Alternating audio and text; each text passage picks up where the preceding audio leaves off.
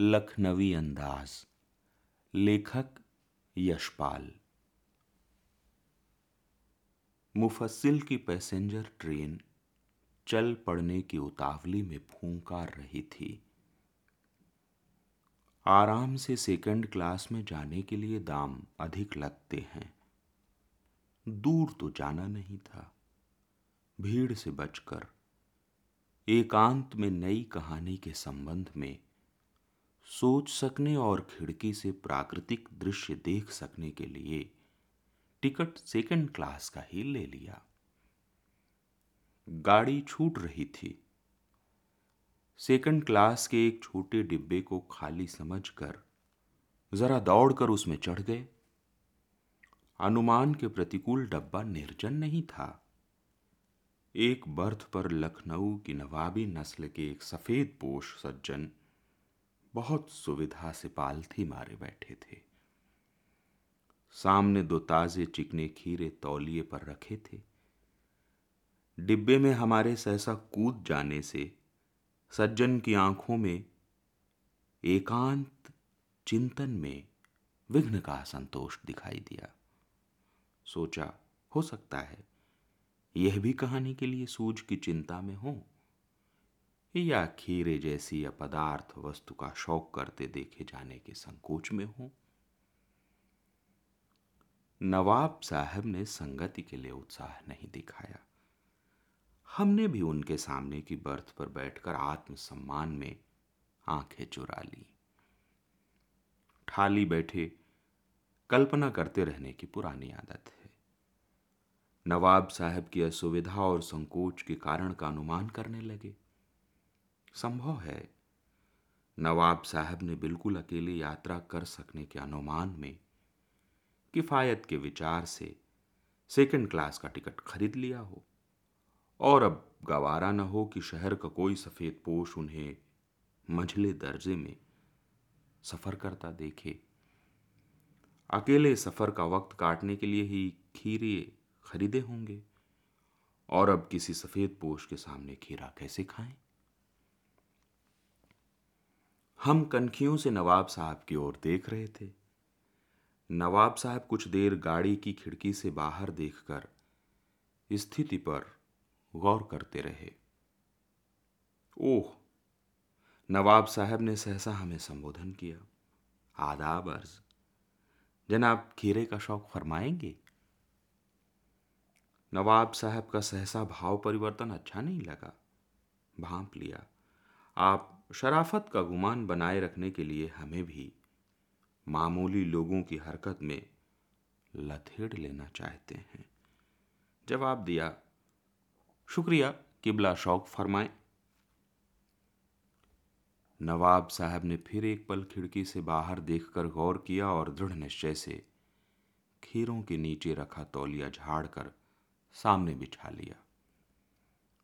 Seat के नीचे से लोटा उठाकर दोनों खीरों को खिड़की से बाहर धोया और तौलिए से पोंछ लिया। जेब से चाकू निकाला, दोनों खीरों के सिर काटे और उन्हें गोद कर झाग निकाला। फिर खीरों को बहुत एहतियात से छील कर फांकों को करीने से तौलिए पर सजाते गए। लखनऊ स्टेशन पर खीरा बेचने वाले खीरे के इस्तेमाल का तरीका जानते हैं। ग्राहक के लिए जीरा मिला नमक और पिसी हुई लाल मिर्च की पुड़िया भी हाजिर कर देते हैं। नवाब साहब ने बहुत करीने से खीरे की फांकों पर जीरा मिला नमक और लाल मिर्च की सुर्खी बुरक दी।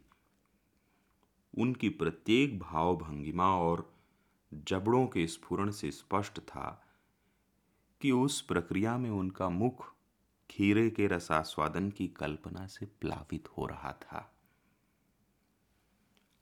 हम कनखियों से सोच रहे थे, मियाँ रईस बनते हैं, लेकिन लोगों की नज़रों से बच सकने के ख्याल में अपनी असलियत पर उतर आए हैं। नवाब साहब ने फिर एक बार हमारी ओर देख लिया। वल्लाह, शौक कीजिए, लखनऊ का बालम खीरा है। नमक मिर्च छिड़क दिए जाने से ताज़े खीरे की पनियाती फांकें देखकर पानी मुँह में ज़रूर आ रहा था। लेकिन इनकार कर चुके थे। आत्मसम्मान निभाना ही उचित समझा। उत्तर दिया, शुक्रिया। इस वक्त तलब महसूस नहीं हो रही। मैदा भी जरा कमज़ोर है। किबला शौक फरमाए। नवाब साहब ने सतृष्ण आँखों से नमक मिर्च के संयोग से चमकती खीरे की फांकों की ओर देखा। खिड़की के बाहर देखकर दीर्घ निश्वास लिया। खीरे की एक फांक उठाकर होठों तक ले गए। फांक को सूंघा, स्वाद के आनंद में पल के, मूंद गई। मुँह में भर आए पानी का घूंट गले से उतर गया। तब नवाब साहब ने फांक को खिड़की से बाहर छोड़ दिया। नवाब साहब खीरे की फांकों को नाक के पास ले जाकर वासना से रसास्वादन कर खिड़की के बाहर फेंकते गए। नवाब साहब ने खीरे की सब फांकों को खिड़की के बाहर फेंक कर तौलिए से हाथ और होंठ पूछ लिए और गर्व से, गुलाबी आँखों से हमारी ओर देख लिया। मानो कह रहे हों, यह है खानदानी रईसों का तरीका। नवाब साहब खीरे की तैयारी और इस्तेमाल से थक कर लेट गए। हमें तस्लीम में सिर खम कर लेना पड़ा। यह है खानदानी तहजीब, नफासत और नज़ाकत।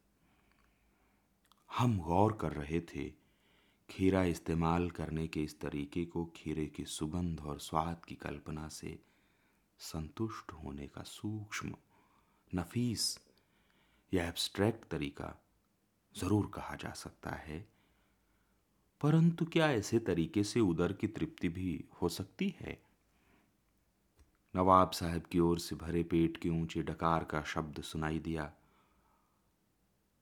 और नवाब साहब ने हमारी ओर देखकर कह दिया, खीरा लजीज होता है, लेकिन होता है सकील। नामुराद मेदे पर बोझ डाल देता है। ज्ञान चक्षु खुल गए। पहचाना, ये है नई कहानी के लेखक। खीरे की सुगंध और स्वाद की कल्पना से पेट भर जाने का डकार आ सकता है। तो बिना विचार, घटना और पात्रों के लेखक की इच्छा मात्र से नई कहानी क्यों नहीं बन सकती?